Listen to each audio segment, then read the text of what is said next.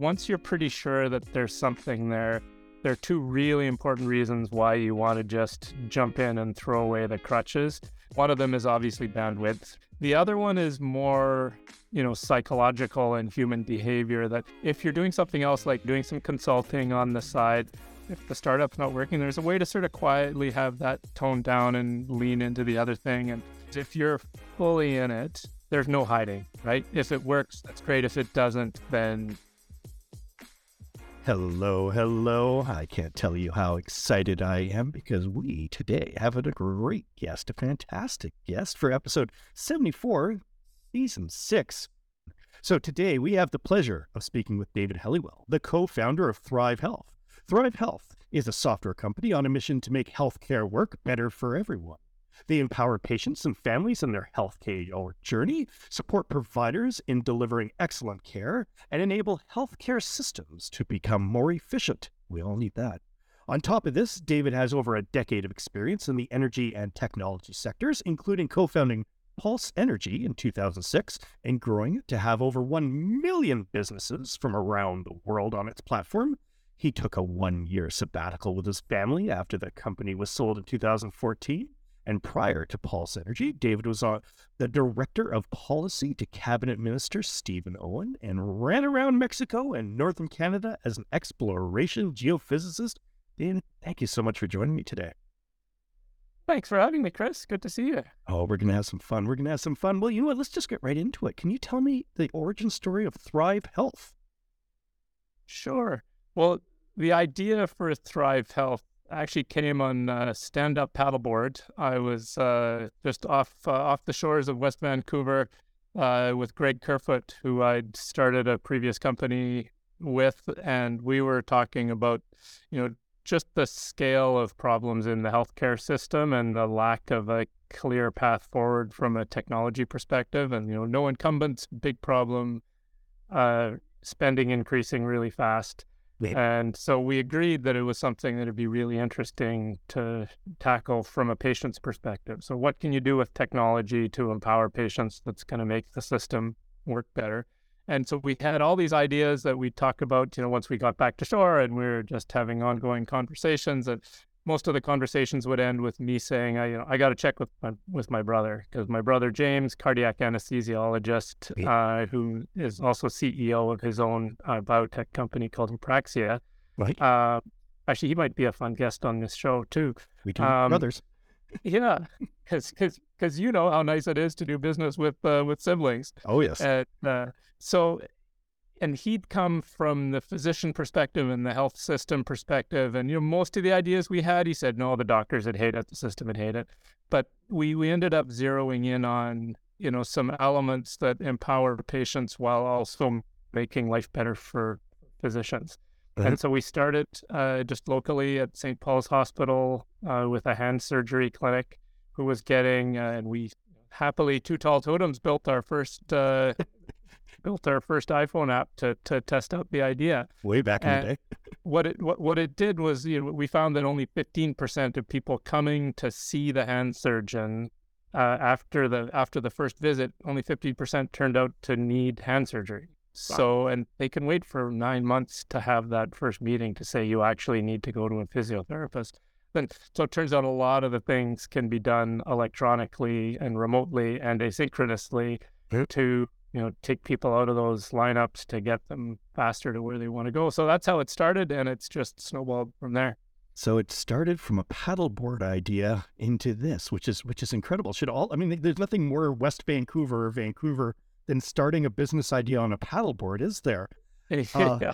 well, I'm amazed. Well, you know, I get a lot of people approaching me, um, young young founders who are talking about wanting to work in the medical field and you know, I always tell them there's a lot of challenges, just like like education, for example, where there's a long sales cycle, or there's you know a lot of people that want to trial something first, or may or may not, um, you know, move forward. Is there a strategy or an idea that you can maybe you know suggest on how to kind of break that egg faster? Uh, well, we're still working on it. I'll tell you. I mean, honestly, the one thing that broke that egg faster was was COVID. Uh, and that just changed the rules for everything. I mean, we mm-hmm. did a a deal with Health Canada in about 10 days that they told us would have normally taken 18 months. Amazing. Uh, you know, in the early days of COVID. So, but barring that, um, it's a, it's for sure a challenge, right? You got to have your eyes open to it. Whether it's, I mean, it's slower in Canada than in the U.S., but it is slow everywhere. Mm-hmm. Uh, and you got to have the combination of patience and funding for sure to wow. slug it out for a for a long time. Um, but you also need to keep that urgency of you know keeping things keeping things moving and just always be looking for ways to move things faster and not just use the slowness as an excuse to not push because uh, uh, that can make it even slower. But unfortunately, no silver bullets that we've discovered. Oh, that's, that's a question I get so often. So a, it would, it, that would yeah. be a billion billion dollar answer right there, especially in Canadian yeah. healthcare. Well, yeah. you mentioned you're talking about the, the COVID nineteen app, and I know you did. You, you know, you talked about uh, talking with uh, Health Canada about that, and uh, you know, so you built um, BC's official COVID app. And I remember when I saw it, I saw Thrive Health on there, and we were all talking about how that was your company, and you know, we were really proud of it because uh, we knew the right person was making it, to be honest. But can you tell me about the experience of, you know, I mean, you said it was the shortest time to do it. What was it like to to to, to get such an important application done in people's hands so quickly? Yeah, it was. Uh, yeah, it was definitely quite a ride, and it was interesting because, you know, it never could have happened if we hadn't had the two years of things that had happened before then. Because mm-hmm. you know, just the timing of when the company had started um, we'd already had this whole idea going and technology behind it and relationships within the healthcare system, you know, including, you know, health authorities, the BC Ministry of Health, Health Canada had done a project with us on a uh, on a pilot level. They'd funded some work that that we'd done in, in BC. So we really had that platform of technology and relationships to move really fast with. So, and I still remember, yeah, it was March the fourth. We had a meeting with uh, with Adrian Dix, the health minister in BC, um, and it was supposed to be about something else. But COVID just, you know, we think we probably all remember that, you know, in those couple weeks around there, things were ramping up pretty fast. So, uh. you know, found found ourselves, uh, you know, in Adrian Dix's office with Bonnie Henry, the provincial health officer, and wow. that something had to happen right away. And we said, well, here's an idea for how you know how it could happen on the platform that you know it's already being used for other things and they said let's let let's go for it. And it was enough of a just organic success. It wasn't publicized. It really was just word of mouth that got it out there. Um, you know it became the number one health app in canada within a, a week or so.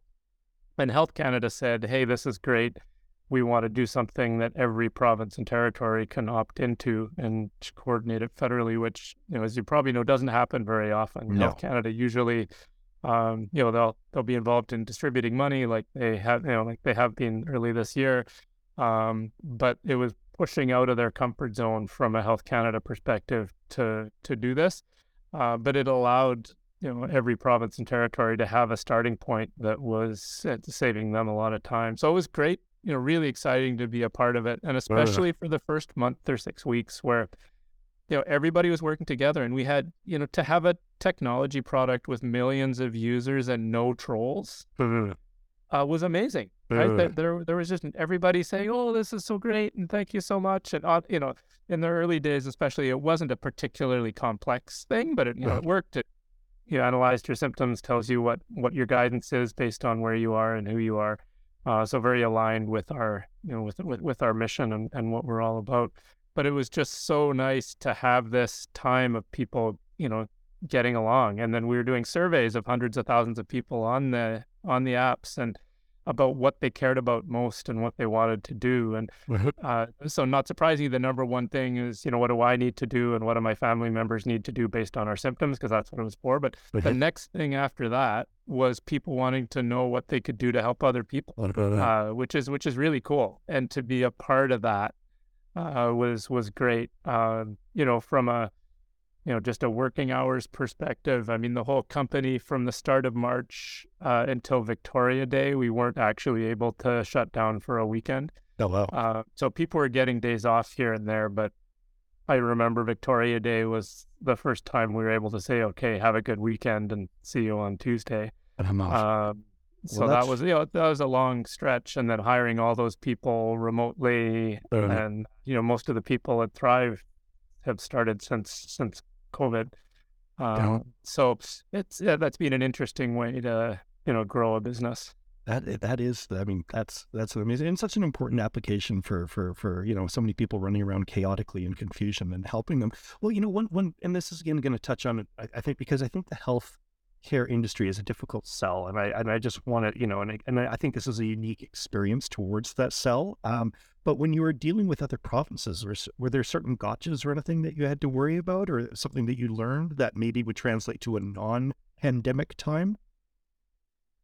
So a gotcha is it a good gotcha or a bad gotcha? It could be any gotcha you want. I don't know. I was assuming a gotcha being a, uh, you know, a, a bad gotcha, but um, so things that translate. I mean, you know, one thing not surprisingly is the relationships, and just because when you're, and I'm sure we all have these experiences from COVID, right? Of people who you met during COVID, there's some sort of crisis that you're dealing with together. Uh-huh. That does forge, uh, you know, a certain type of relationship and a and a certain amount of trust that Uh-huh. can carry on to to doing to doing other things. Uh-huh. Um, so that that's probably the number one, right there. Just there's this network of people around the country, and you know some of them are moving around to other positions, um, which are also you know related, uh, which is which has been really helpful. Um, and then just you know reputationally more broadly that all of a sudden because we're pretty small, right? And during COVID, we went from ten thousand users to ten million users, Wow. uh, which is you know pretty big, uh, pretty big difference. And so just having that awareness of okay, you know, you're you're a real company. Um, another thing that made it a lot easier was we did, you know, we we went very quickly through a lot of privacy, security, accessibility um, hurdles. Uh, that we did that, you know, nationally and provincially. That so it's now made it much easier to, you know, it's more like box checking Uh, uh, to have that, and it made us be, um, especially you know, six to twelve months in, it made us really have to act more like a big grown-up company uh, Mm. in a lot of those ways than the scrappy startup with everything being done off the sides of desks. for sure. Because that's a big thing for healthcare, obviously, right? There's yeah. no margin for error no, for process, for process, messing process. up with data privacy, security, uh, you know, real or perceived problems. Uh-huh. Uh, so I, I mean that's sort of a hodgepodge, but uh, the, the, those are the those have been the big uh, boosts that we've gotten from our work with you know the provinces and territories. Wow, that's awesome. I mean, what what an, what an amazing way of you know a call of action that's so important, yet you know really responding with a with a product that really matters and and uh, Yeah, well, too. and yeah, well, and what was interesting was so we did the government stuff, um, but then there were a lot of others who needed things as well, especially when you know with with rapid testing and vaccine mandates and all of that Uh-huh. stuff coming. So we ended up having a great partnership with CDL, uh, Uh-huh. the, the Creative Destruction Uh-huh. Lab. Where so it's funny because you know I'm a mentor there and I Uh-huh. do angel investing through through the through CDL and it's a great program. But oh yeah, the reason we were brought into CDL to be the technology provider for this rapid antigen testing program they launched across the country was the CTO from Air Canada Mhm. told them, "Hey, we're using Thrive for our stuff. CDL, you need to use it as the relationships, backbone. relationships, relationships. well, yeah. So, so, so, so that was neat uh, that it, you know, that it happened that way, and then that Right. kind of snowballed. So we had most of the big banks, telcos, insurance companies running our platform, natural resources companies, uh, most of the big universities in the country, and uh, Life Labs used us for, you know, all their new COVID products that were coming out. So with all these things, I mean, yes, there's commercial stuff, but there's also really interesting stuff to build on the platform, and then uh, and then just yeah the ongoing relationships. Well, for sure, and and I think that's really interesting too. That you know you- they that that you know it, got I guess not funded, but there was direction to the CDL. Just like just like how there's there's there's these bodies who are very Canadian. You know, the CDL being one, the the, the supercluster I'll say is another, and it's interesting how the government got to fund things in a way that I guess maybe it's a little bit more trusted because it's going through a private public channel. Um, and I think it's a very Canadian attitude. I mean, these bodies exist, and then they use those to, um, you know, they leveraged the relationships are already created to to to to help push trusted companies like yourself. Do you think? You think something like that would have happened in, in, in America where it's a little bit more, uh, you know, ev- everyone everyone's kind of sh- for themselves, or do you think you know being Canadian has definitely helped out?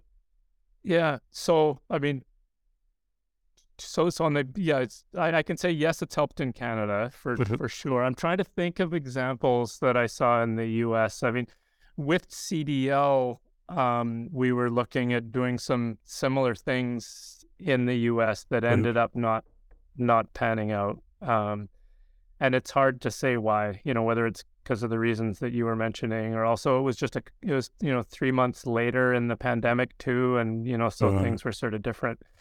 Um, but nothing like what we did with CDL happened in the U.S. Uh, and it's hard to say. Sure. Yeah, I, I, I guess crystal ball. I'm not sure. I'm not sure why, but for not- sure, it's it's characteristically Canadian. I'd say to come together.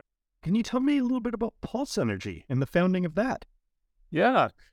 Well, that was um, so that was 2006 when uh, I'd just been. Uh, I mean, I like to say I was fired because it, it's more it's more fun, but I, I was the before that I'd been the director of policy for a cabinet minister in Ottawa. Um, and uh, the government fell, so my job disappeared because my boss was no longer a, a cabinet minister. So I got uh, about nine months of severance pay after three and a half years of, of working there, and uh, with no vacations. And uh, so then I, I really wanted to do a company, you know, like with Thrive, I it was I wanted to do a mission-driven technology company that was really going to change Uh-huh. the world. Um, so I I met up with uh, four or five people who had become mentors through my job because you know, my my Ottawa job was awesome. I became the point guy for clean tech at the time. We called it environmental technologies Wow. in the federal government, and so got to know the who's who of environmental technologies around the country. And I sort of became, you know, I, I brought together a lot of them to do some things and you know, one of my little projects was I started the what's now the Office of Greening Government, and it's still alive. Sur- survived the last uh, you know 18 years or so. Amazing. Um, so that was just to give a sense. You know, that that's how I was wired and the sort of stuff I wanted to do. Mhm. so I met with a whole bunch of people who I thought had really interesting things uh, to to say for advice. Um, you know, and there and most of them are you know well-known BC on, entrepreneurs. Um, so one's Rob Safrata, who had he started Novex Couriers Uh-huh. and he did Eagle Quest golf golf courses, and he owns all the tour buses in Vancouver now, pretty much. Just a he was a crazy Canuck uh, skier for you know Super G and stuff. So Uh-huh. he had great advice. He continues to be a good friend and mentor. Milton Wong um, was really helpful, although funnily enough, he his advice to me was do a health tech company. Uh, He saw the future. He saw the future. yeah, and I told Faye, his wife, about that when we started Thrive, uh, and after Milt had died, unfortunately. Mm. But, um, but he he really was focused on you know the aging population, and you know he helped the you know Ken Sim and his partner to start Nurse Next Door at about the same time, and so we're sort of in that same generation of people getting helped by by Milt. Um, another one was uh, um, Mossadiq Umedaly, who was you know chair of uh, um, a bunch of clean tech company. You know, he, he was one of the bosses at Ballard Power and uh, a company, another company was sold to Schneider Electric, chair at BC Hydro, and you know he he had his advice. I asked one, and, his advice was actually to go and get a job with a company uh, in Victoria that was in the clean tech space and learn for a couple of years, uh, and then do something. And Uh-huh. a couple of years after I got that advice, the CEO of that company called me wanting a job at Pulse Energy, which I thought was was funny. So it, I guess I made the right call. Um, and then and then the one who was the most impactful, two of the most impactful were John MacDonald, um, who was one of the co-founders of MacDonald Dettwiler, uh, Uh-huh. so big space company, and I'd gotten to know him quite well, and he he was helpful through the years. Uh, and also he died a few years ago, Mhm. unfortunately, but um, he was really helpful in getting getting the company going and positioning and how to work with governments and that sort of stuff. And then the one who was had a totally different approach was Greg Kerfoot, who'd Uh-huh.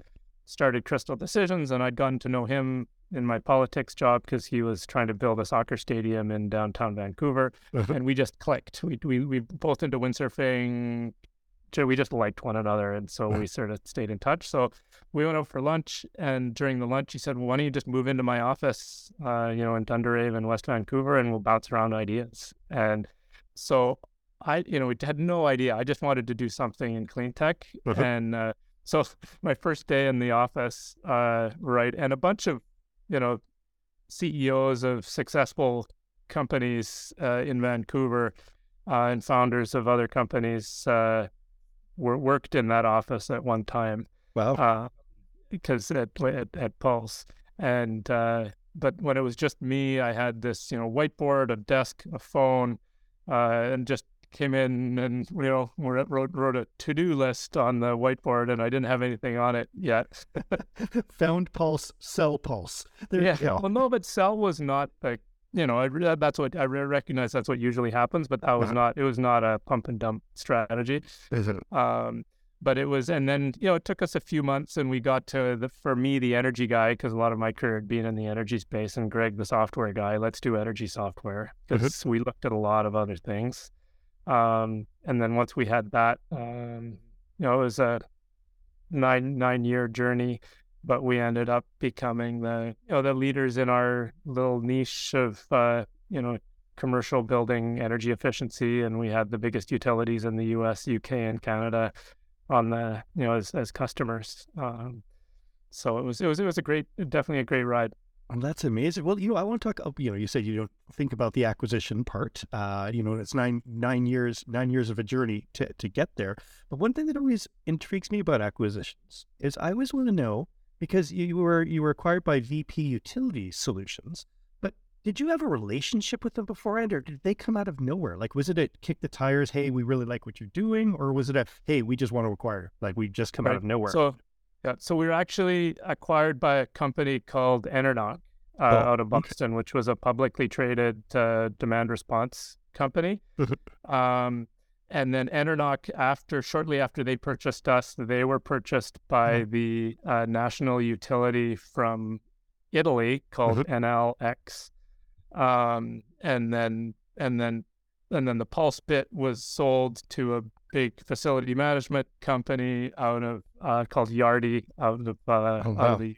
So as you know, as happens, Mhm. uh, but the company EnerNOC that we actually did the deal with, uh, we'd been looking at them since we were tiny Uh. because they were the only publicly traded comp company um, that that we could look at just to see, even though their business was kind of different, but they were looking at the sort of stuff that that, that we were doing. So their business is shutting things off um, to save power at peak times and Right. selling that saved power back to the utility, so they Oh. don't have to g- generate new power. Um, there's a neat, there's an economist article called "Selling It by the Negawatt," uh, Uh-huh. so megawatt, but with an N at the start. That's about the Pulse Energy um, uh, EnerNOC deal. Um, Love and that. so in that, uh, so we we'd known them for a while, and so the trigger for what made things get going for a bunch of companies wanting to talk to us about uh, an acquisition was we signed a really big deal with British Gas, so Yeah. BG, um, in in the UK, which had actually come from some intros with a competitor of BG's during the Olympics because they came over to to visit.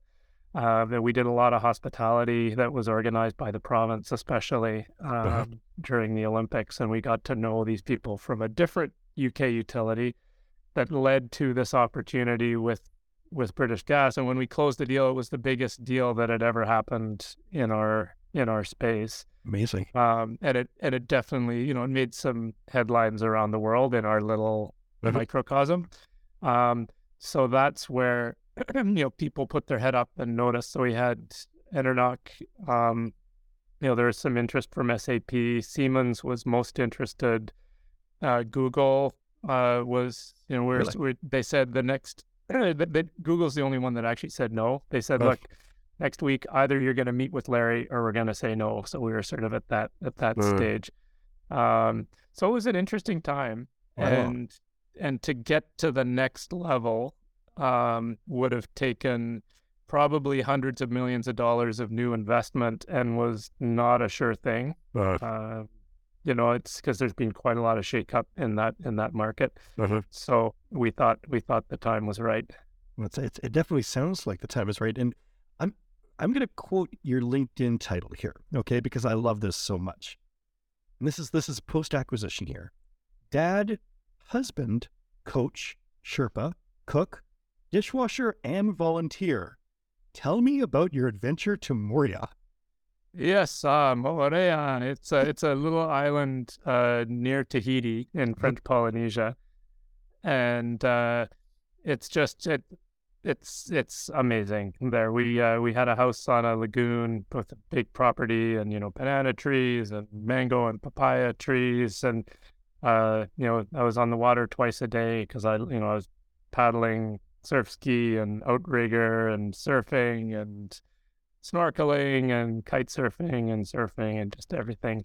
Um, the kids went to local schools Nice. where you know a lot of the kids don't wear shoes. I think they all have some sort of shoe at some point, but um, my wife played on the local men's soccer team, Wow. uh, and uh, just yeah, it's it's really amazing. And the Polynesian people are incredible, and we just they welcomed us into their into their little community.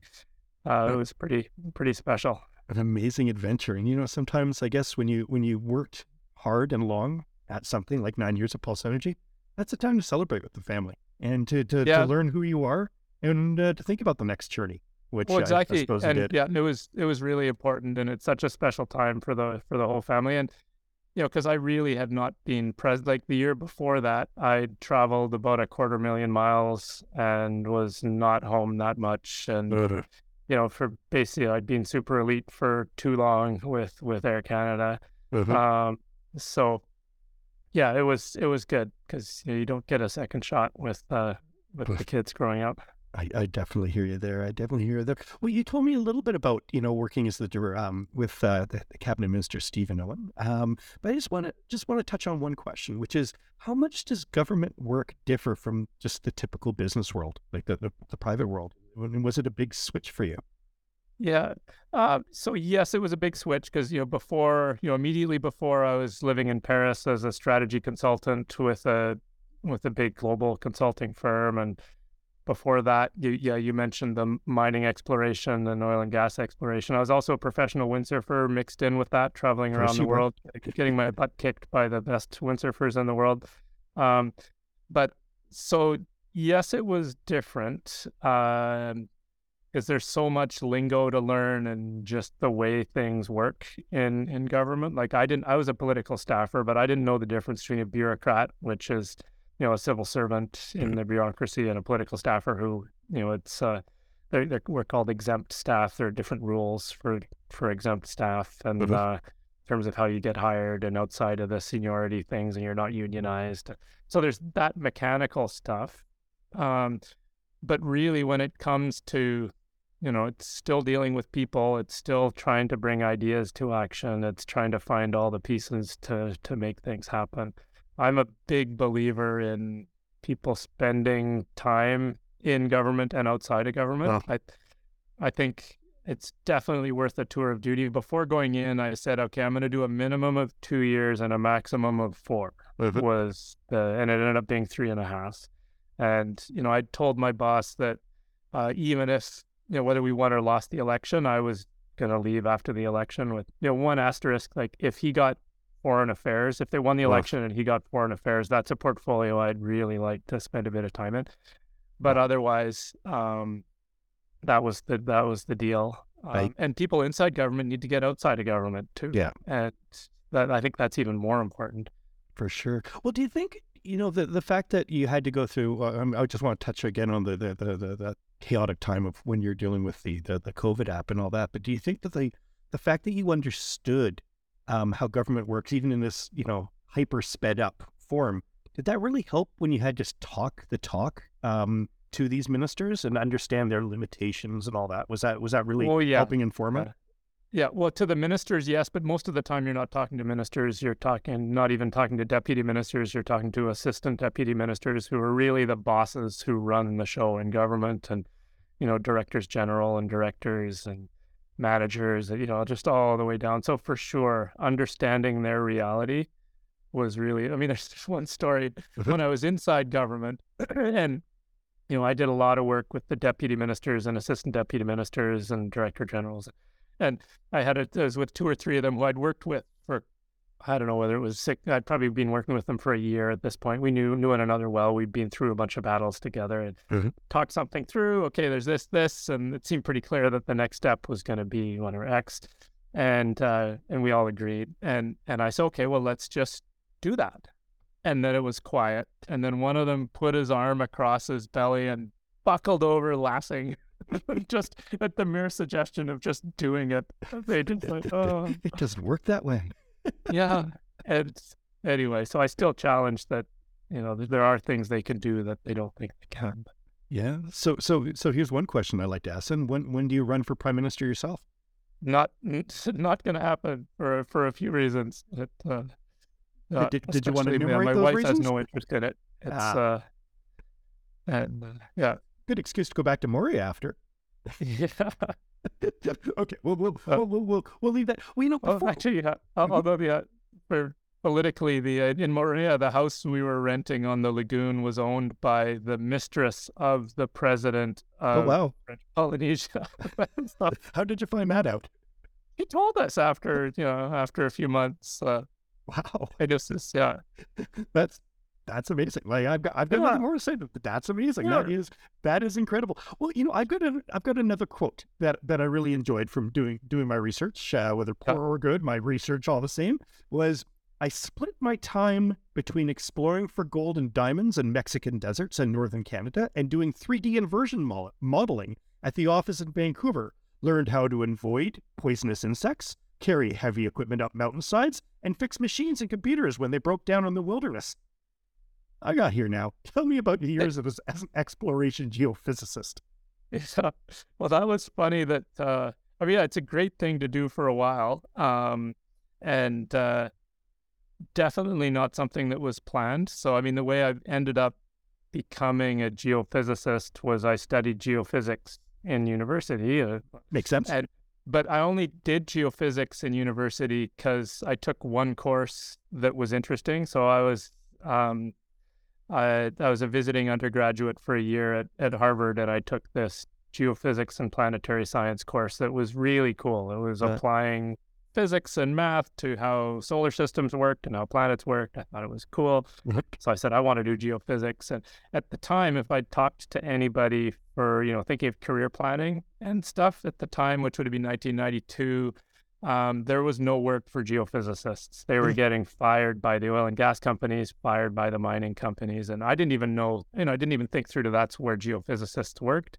Mhm. Um, but if I'd asked advice for any ex- so-called experts, they would have said do something else because there's no work in geophysics. But of course, you know, two or three years later, when I graduated, there were no geophysicists graduating, like you know, tenth as many as there had been ten years before, sort of thing. Mhm. And there were lots of jobs again.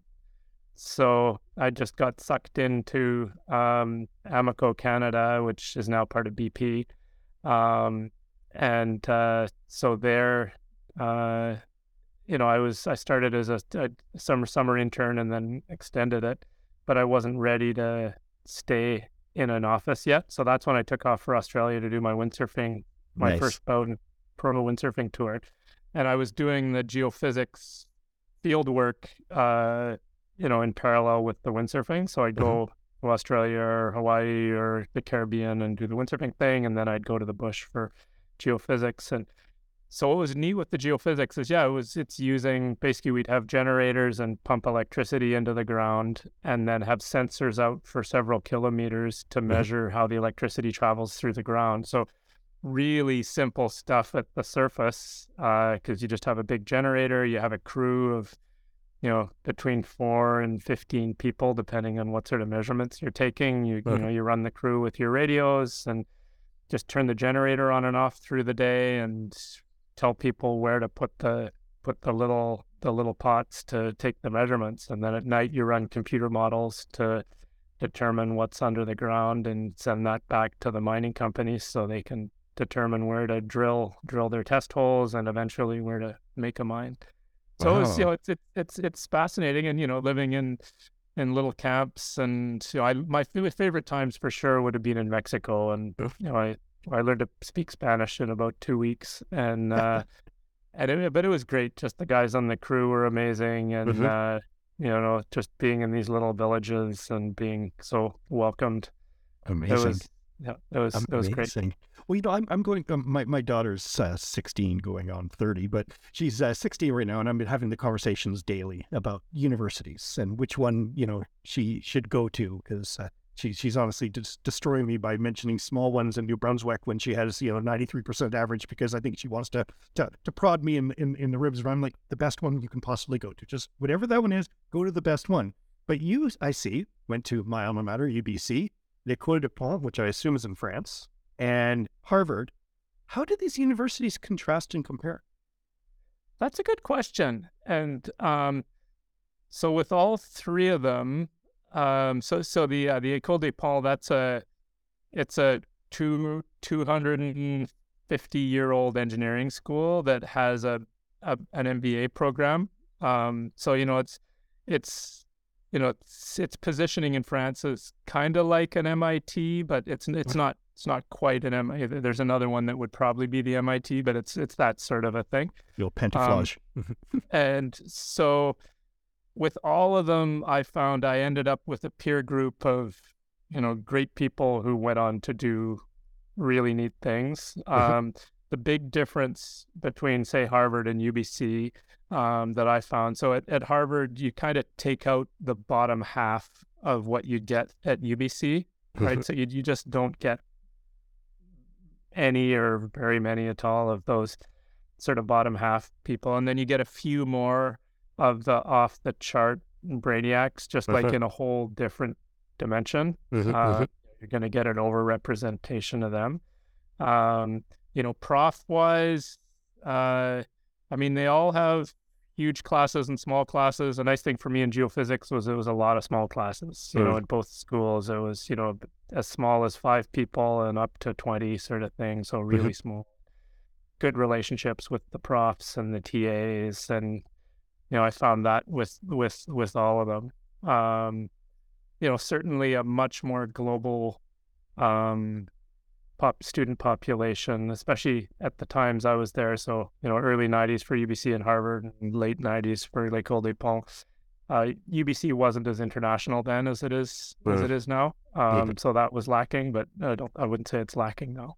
I hear you. I hear you. I oh. just wish I wish my daughter would choose a UBC. You know, but uh, we'll see. We'll oh, see. mine's uh, mine's off first year McGill now, so it's uh, mechanical engineering. Good to hear. Maybe they'll become friends because I think that's where she'll yeah. probably end up too. And you know what? I'd be I'd be just as proud of that. So that yeah. that's fantastic. Well, you know, um, the, the afternoon tea podcast we have you know a, a theme here, which is to to speak to wonderful founders of Canadian companies like yourself in order to expedite the journey of the next generation. And I always have these two questions I ask, and uh, um, you know, I'm really excited about uh, where where where you're going to go with it. But the first one is, can you share one piece of advice to help younger Canadian founders? Sure. Um, so yeah, I guess my piece of advice is something that I heard from Greg Kerfoot, who's been my co-founder in in the two in the two startups.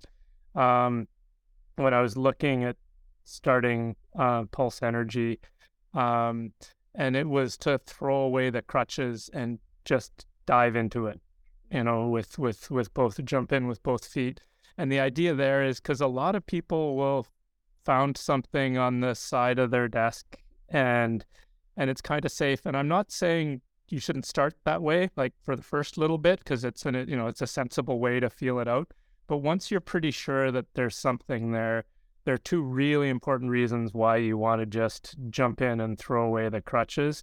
Uh-huh. Um, one of them is obviously bandwidth, right? And having your whole self there, it's going to mean you're more likely to come up with the stuff. The other one is more, you know, psychological and human behavior. That if you're doing something else, like you know, doing a master's on the side, or doing some other thing, or doing some consulting on the side, there's a there's a way to sort of tone down like if it's not working if the startup's not working there's a way to sort of quietly have that tone down and lean into the other thing and uh-huh. it's not that obvious that you failed uh-huh. whereas if you're fully in it uh there's no hiding, right? Mhm, If it mhm. works, that's great. If it doesn't, then you know it was a failure, and and move on. And I think sort of upping that level of commitment and intensity is is is important. I I, And, I think you know, bang on. I, yeah, and, and I, I laughed that, you know, here's Greg, the billionaire, telling me that that pain is good. And like, what do you know about that?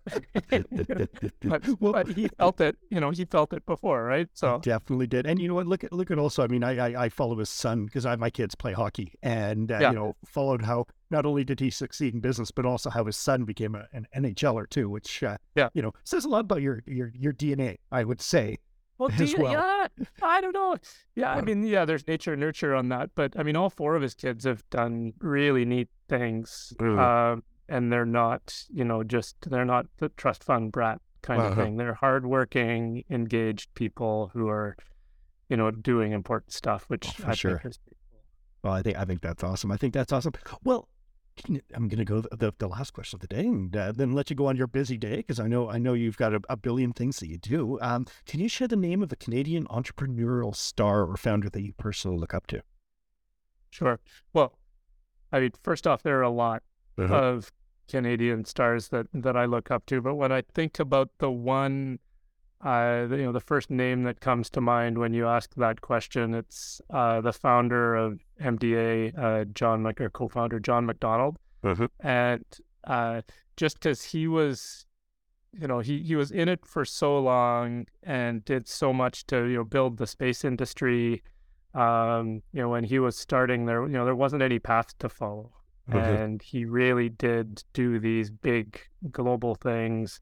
His ability to work, you know, closely with government as well as the the private sector, um, I thought was was just great. And then, yeah, combination of commitment to business and and community as well as well as public policy.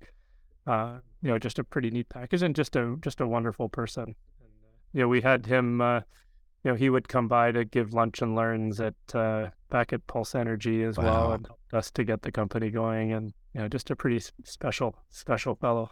Well, that's incredible. That's incredible. Well, well, David, thank you so much for your time today. It was it was wonderful chatting, and I, I look forward to continuing watching you through your next ten startups and global success with each one of them. Great. We'll look forward to following you too, Chris, and uh, looking forward to seeing you in person before too long. Cheers. Okay, thanks a lot.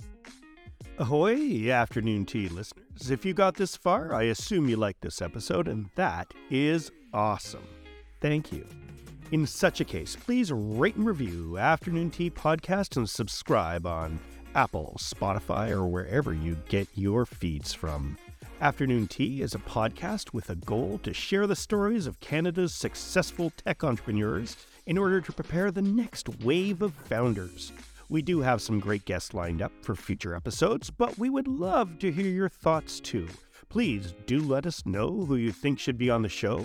You can do so by emailing me at podcast at ttt.studio. That is P O D C A S T at TTT, that is three T's dot studio. You will notice there is no dot com because we are that sophisticated. Furthermore, you can find us social media at TTT underscore studios. I look forward to chatting with you soon.